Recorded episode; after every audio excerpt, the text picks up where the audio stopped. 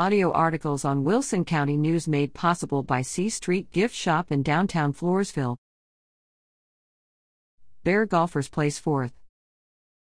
La Vernia High School boys golf team, Ty Hinojosa, Seth Hart, Braden Pierce, Austin Bean, and Ty Louie, places fourth out of 14 teams in the Matador Fall Classic, held at Max Starcke Park in Seguin.